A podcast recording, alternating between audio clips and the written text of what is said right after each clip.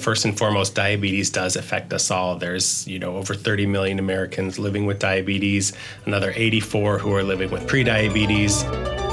Learn modern marketing that you can use to grow your business in today's competitive landscape. This is Digital Marketing Masters with Matt Rouse and Jeremy Marcotte. Welcome to Digital Marketing Masters. I'm your host, Jeremy Marcotte, and I'm here with Matt Rouse. Say hi, Matt. Hi. Today we have Scott Friesen. Hi, Scott. How are you? Hey, guys. Scott, Tour de Cure, right? So we're yes. going to talk about that. But before we do that, let's talk about who you are and kind of what you do. Okay. So great. Who are you and what do you do? So a little bit about me. Born and raised here in Oregon. I grew up down in the Salem area. Left about two thousand four to move down to the Bay Area. Started working in retail, got into the food and entertainment industry, which I did for a number of years. And then through that, I got involved in some fundraising events and found out that I was really good at it. I really liked it, specifically around cycling and cycling events. So that ended up leading me to nonprofit. I've been involved ever since. Nice. So cycling, bicycling. Bicycling. Right? Yeah. Not like motorcycling. No. The one we actually have to pedal. Oh, yeah, you lost me at pedaling. I just uh, got one, a bicycle. Oh, yeah? A pedal bicycle, but it's electric assist. Oh, geez. So that's cheating. I, I, no, electric assist is brilliant because you could have like the fun part of riding your bike and getting exercise, but the crappy part where you can't get up the hill, you can like turn on the electric assist and then use it to get up the hill, or like if it's a giant hill or something, and mm-hmm. then you can turn it off again, and then you can get back to like just normal cycling. And when you're fat and out of shape like I am, it's a good start.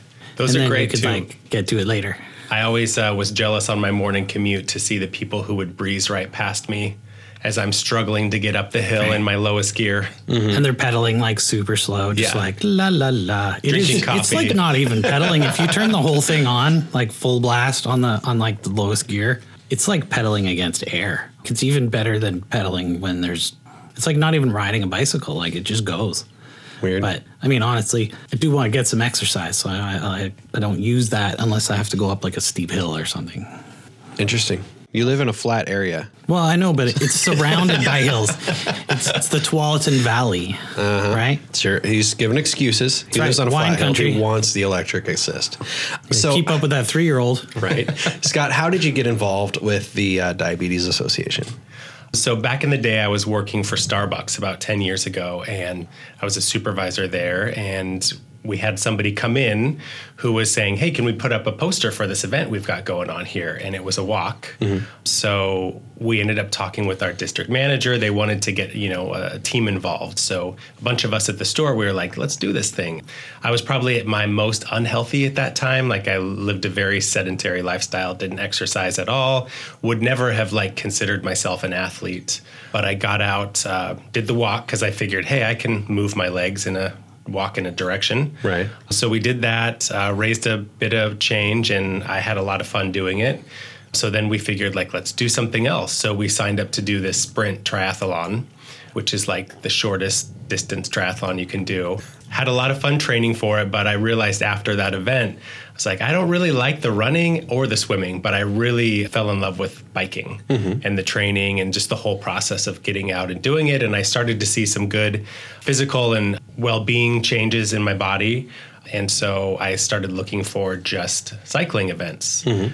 And I found this ride called AIDS Life Cycle, which is a seven-day biking event from San Francisco to Los Angeles. Wow. And I, I was like, there's no way that I'm ever going to be able to do this. How um, far is it? It's a five hundred forty-five mile event. Holy crap. Camps in seven different cities down the coast. Wow. That's like nine hundred kilometers-ish for everyone who doesn't live in the United States. that's, that's a lot. There's a friend of mine, she got on her bike this summer and biked from Portland out to like the Bridge of the Gods and then back in a day.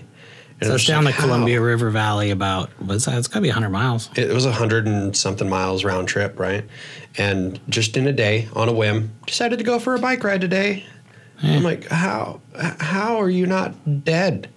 I don't get, anyway, whatever. I'm so, saying that I'm not in shape. When I was a teenager, like a young teenager, I think I was about maybe fourteen years old. I lived in a little town in British Columbia called Elkford. It was a little mining town. And my friend Nick was there, and Nick and I decided we were going to ride our bikes to another town because there was a girl there we liked.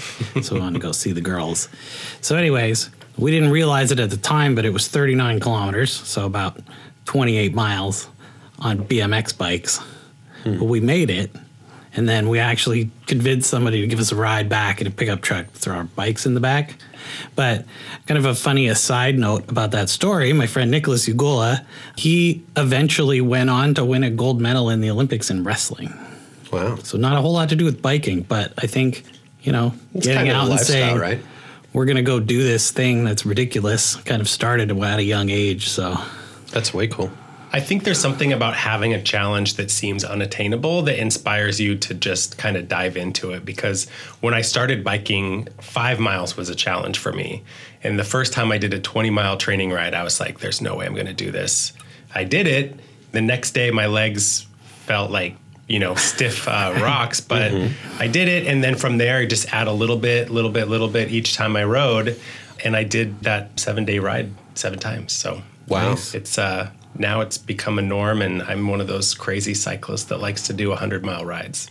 Wow. Are you into, like, all the bike gear and stuff now? Like, you have, like, the ultralight frame on your bike. And, have you uh, seen his backpack?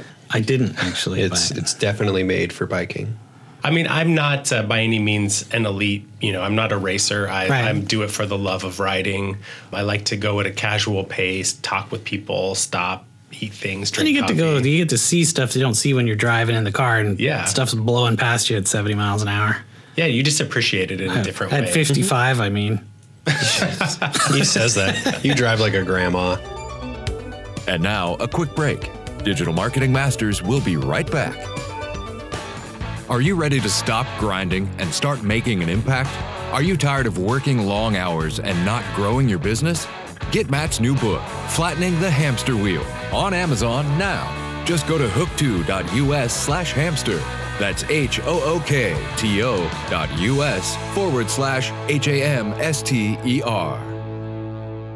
What does the Diabetes Association actually do? It can't just all be, you know, riding bikes around and stuff like that. So there's a message behind it, right? right?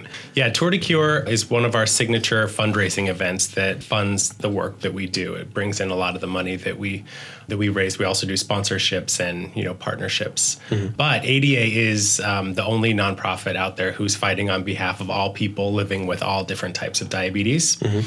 So we fund research, we fund advocacy, education. We have programs here locally in Oregon, like Safe at School, which connects kids who are newly diagnosed with diabetes and brings educators and nurses into their school to actually train the staff so that they can take care of the child. So do you find that, and I know that, I mean, the statistical part is probably not your job, but that there is a lot of kind of children being diagnosed with diabetes or pre-diabetic?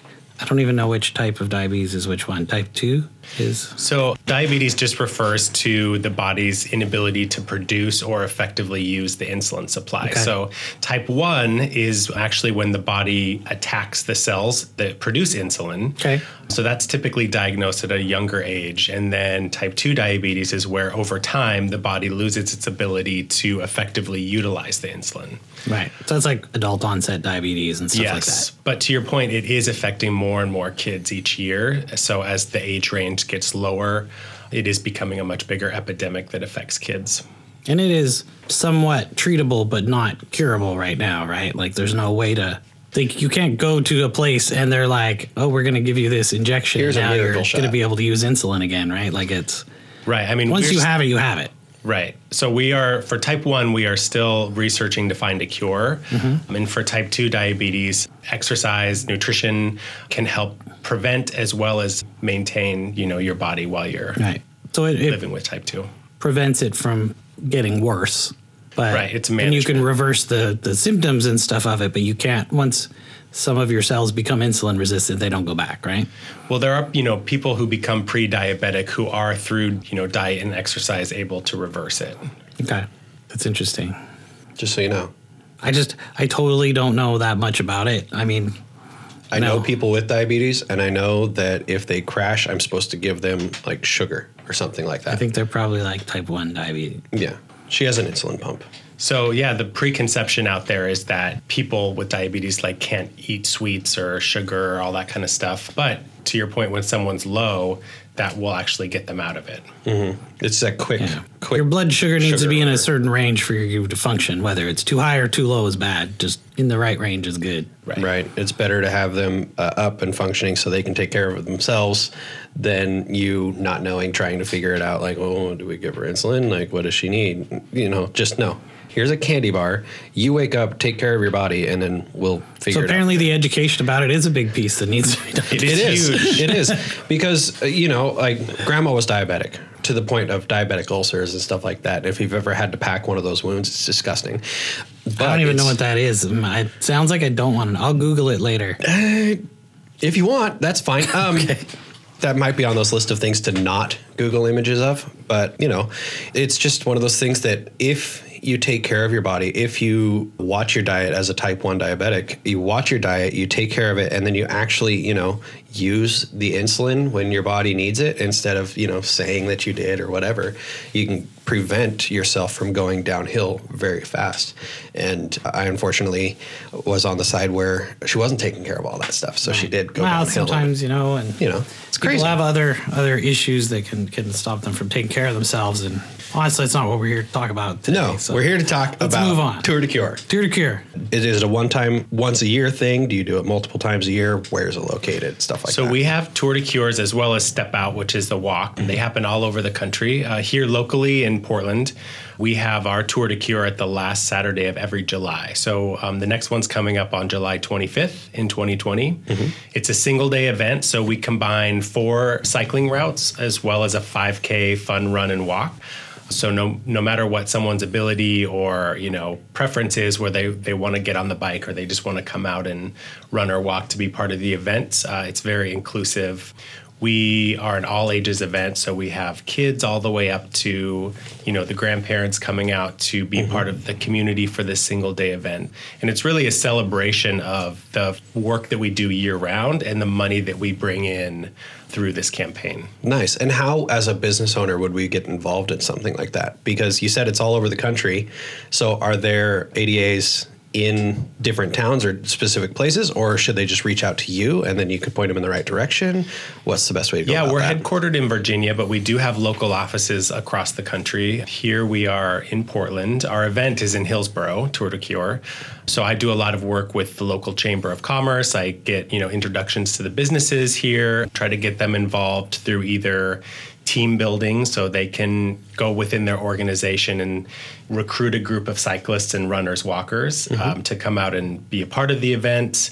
We have vendors that come out to solicit their wares and be part of the event. And we also have volunteers that come out. So some organizations might not want to necessarily participate in the activity, but just to come out and, you know, help the participants and be part of the experience. That can cheer people on. And yeah. Right. So why why would a company, other than the personal things, because chances are you know somebody with diabetes, right? Right.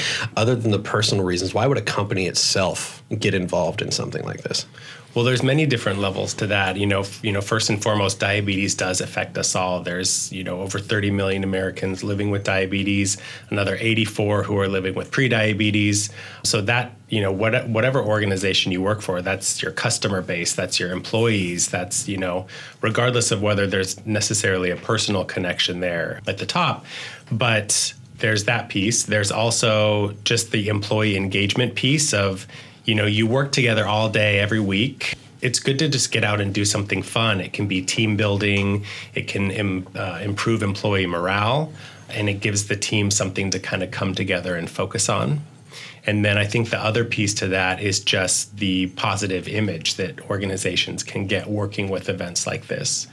You know, to show like, hey, we are invested in this community event. We fundraised this, or we sponsored this, or we were involved, you know, in this particular way. I think it it does a lot to show the community that organizations are invested in their local community and giving back. What? I actually saw a study a few months ago that, I don't remember the exact percentage, but it was something like seventy to seventy-five percent-ish of designed team building, quote, events. You can't see my finger quotes on the podcast, but seventy to seventy-five percent of team building events actually made people want to work with their team less. But on the ones that were effective, charity runs, walks, bikes, stuff like that were in the list of ones that actually had a positive impact on both company morale and productivity. And then also, you have to make sure that your team is healthy, right? So if you have those education pieces in that can help people stay healthy, be healthy in their environment, have a healthy lifestyle. I mean, you don't want to tell people what to do outside of work, obviously, but you can educate people on things. And it makes people more more happy, more productive. They get more done while they're at work. And I mean, we talk about productivity all the time. Mm. Productivity in the workplace in the United States right now is a nightmare. It's no one gets anything done in most companies most of the time. Right. Like the it's like Office Space, right? Like that movie came out twenty years ago. I don't know if you realize that. Oh. But like, you know, the guy is talking about what he does at work every day, right? And he's like, well, first I, I sneak in late and I use the back door and then I stare at my screen for an hour, but it looks like I'm working, you know? Mm. And I mean, that's in, in offices all over the place, right? And so if you can get people to be more engaged, more productive, more on board with your message and more motivated, that's an immense amount of productivity. It can turn your company around. Well, even ten percent more productivity is huge. Yeah. And imagine if ten percent productivity generates thirty or forty percent more revenue, right? Yeah. I don't know any company who wouldn't have a consultant walk in the door and say, hey, I know how to get thirty percent more revenue. Oh, really? I will sign up and give you all of my money. And, you know, at the end of the day, having organizations having some sort of a wellness program really benefits them in the long run because, you know, with eighty-four million people in the U S living with prediabetes, that number is growing. ninety percent mm-hmm. of them aren't aware of the fact that they're living with prediabetes. Right. So getting your employees to get active, to get out there, having some sort of education piece around wellness. You know, a lot of us, we sit at desks all day. We write emails. We call people.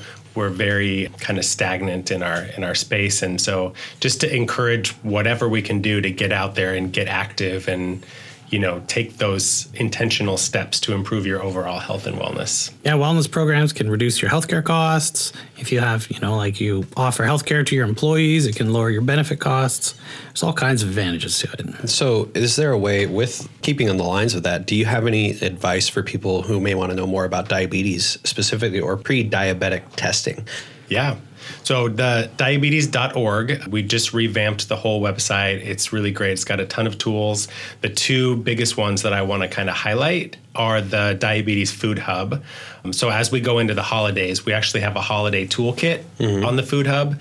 It's really great. You can see some great alternative recipes that you can bring to take to dinner, you know, some cookie recipes, uh, side dishes. I'm using it next week to bring some good dishes to a few Thanksgivings that I'm doing. Nice. Mm-hmm. The Food Hub is great. I use it to meal prep through the week. It's kind of has this rotating stock of recipes, so you're always getting something new that you know is heart healthy and, right. you know, diabetic friendly. And then the other thing, you know, we encourage everyone to take our risk test, which is a sixty second test you can go online and do. It's at diabetes dot org slash risk test P D X. And uh, you can just plug in a few simple, you know, questions, and it will tell you generally what your risk um, for diabetes is. So nice. And like, you can find that. How many non-sugar-free lattes do you drink in a week? And if the number is greater than zero. Don't judge me.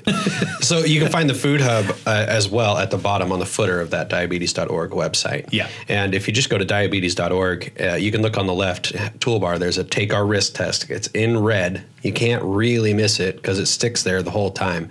But those are excellent tools, and I'm going to nerd out over the Food Hub because uh, 'tis the season for me to gain about ten pounds. Right. Talking about the Food Hub thing, I mean, my wife um, was in the health coaching business for a while, and cutting out all of the sugar out of our diet is something we did. It had nothing to do with diabetes or anything originally. It was just like over the long run, we want to reduce our sugar intake and some other things too, but I mean, we immediately found that we could cut out usually about a third to a quarter of all the sugar in all the recipes, and it made absolutely no difference to it. Yeah. You just immediate drop. Well, and, and you then, do that over time, too. Keep yeah. cutting it out.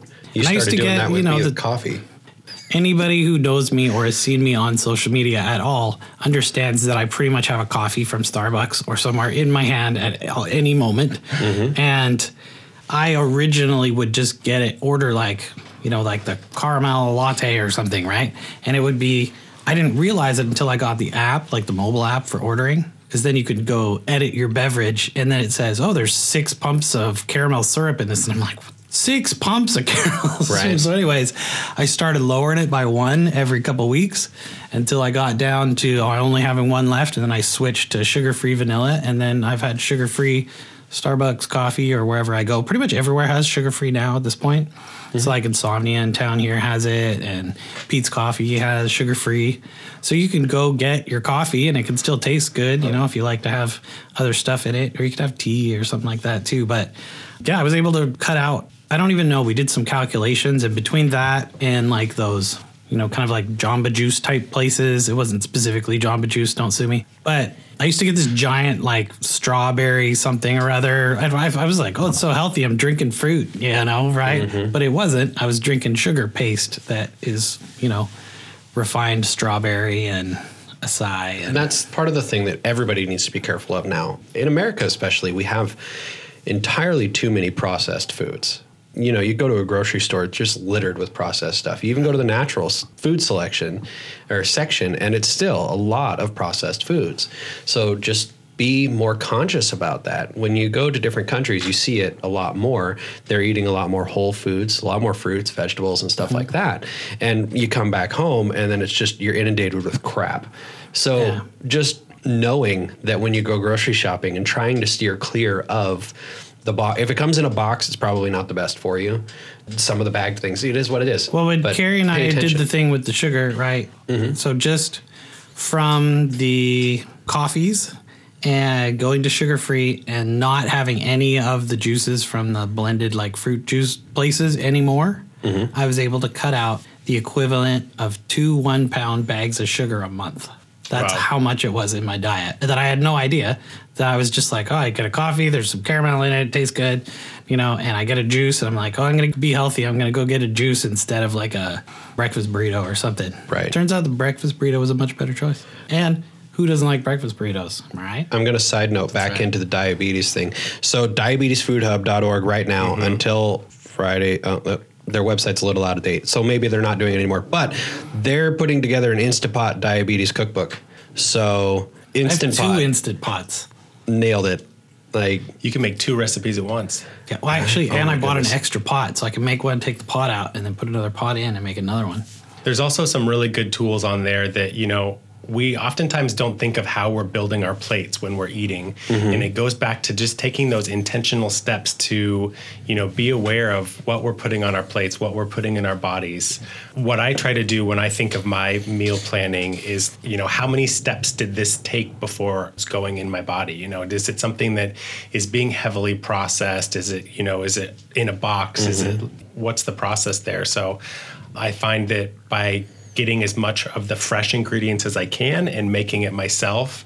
Yes, you do take that extra time, you know, in your in your weekend or your evening to put that all together, but it's not a huge amount of extra time. I'm looking at these recipes and it's ten to fifteen minutes prep time. The longest time I've seen on here is, is twenty minutes. Yeah, and that's I'm, longer than it takes Grubhub to get to your house with that right. cheeseburger. twenty minute you know prep time, ten to fifteen to cook, and you're eating a homemade meal. And some of these like chicken nacho casserole. Breakfast egg and ham burrito. Uh, Are you just hungry? Oh my God. You have no idea. There's a beef stroganoff recipe and it's the second one. I'm anyway, I need to stop looking at this because I'm no, just going to go great, home though. and cook all the food. So mm. there are resources. So, you know what helped just before we, we get into that again? So I got the Imperfect Produce, and just to be, you know, upfront about it, Imperfect Produce doesn't pay us. I get Imperfect Produce. It's like a delivery box of like fruit and vegetables that are, you know, maybe not the best ones to put on display at the grocery store, but they're still perfectly healthy, right? I think I pay, I don't know, twenty, thirty bucks a month or something. And twice a month, a box of vegetables shows up at my house. Mm-hmm. And I just, they text me before it gets there, so I know to go get it so somebody doesn't steal all my shit. And then I take my vegetables in, I have my daughter unpack them, and she names them all. So she's learning what all the vegetables and fruits are and stuff. And then we have it available at the house all the time. We don't even have to go to the store. I was picturing her giving each vegetable a name, like, like this, this is, is Karen. Yeah, I was thinking my Fred. Potato. And Karen would like to speak to your manager. They're fruit friends. This is Karen the carrot. She wants so, to speak to your manager. Actually, speaking about being able to know as a child, to know the names of fruits and vegetables, which to us seems probably a bit silly, but I don't know if you ever watched one of those documentaries about food, and they'll go into a classroom and they'll hold up like a potato or something and they'll be, do you know what this is? And none of the kids know what it is. The school system, and I'm not saying here, just in some places in the documentaries and stuff, they can't identify anything beyond an apple, an orange, French fries, and pizza, right, as food. So they can't identify like what a carrot actually looks like. They only know what packages of baby carrots look like, which are just big carrots ground down, by the way, if you guys didn't know that. They don't they don't sacrifice. Thanks for the ruining Christmas. Carrots. But hey, Santa's really's from Canada. All so right. Anyways, I was just talking about, yeah, like Imperfect Produce, there's delivery, there's all kinds of things now. We live in an area that has a, that has a lot of agriculture, so we were in a farm C S A, which is community-supported agriculture. We pay one price. I don't even know what we paid for it, honestly, but it gave us thirty weeks that we could go to the farmer market or go directly to the farm once a week and pick up vegetables that were grown locally. So you might have an, you know, it depends where you live. If you live in New York, that's probably not an option, but there's all kinds of, you know, fruit, vegetable delivery, grocery delivery, all kinds of ways to get that healthy food in your house in a way that is essentially more convenient than packaged foods.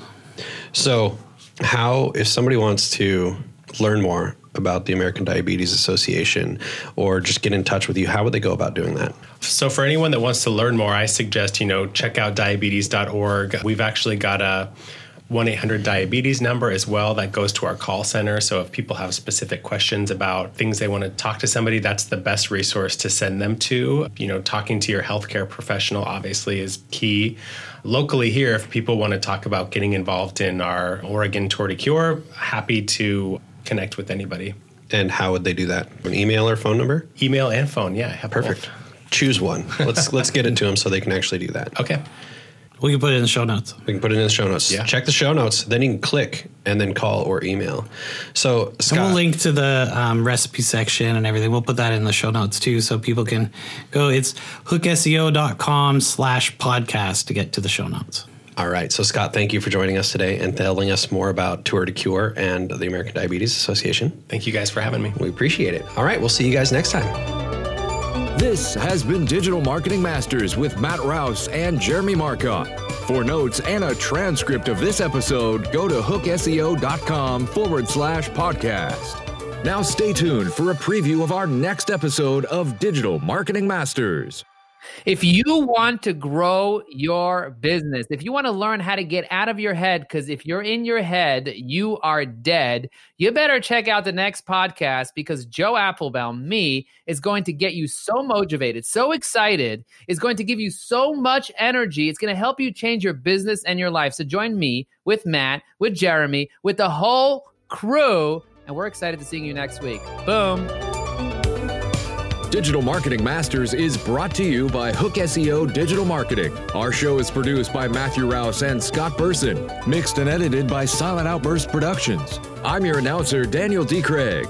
We would love to hear your thoughts. Please leave us an honest review with your podcast provider. Your reviews help us help more business leaders just like you.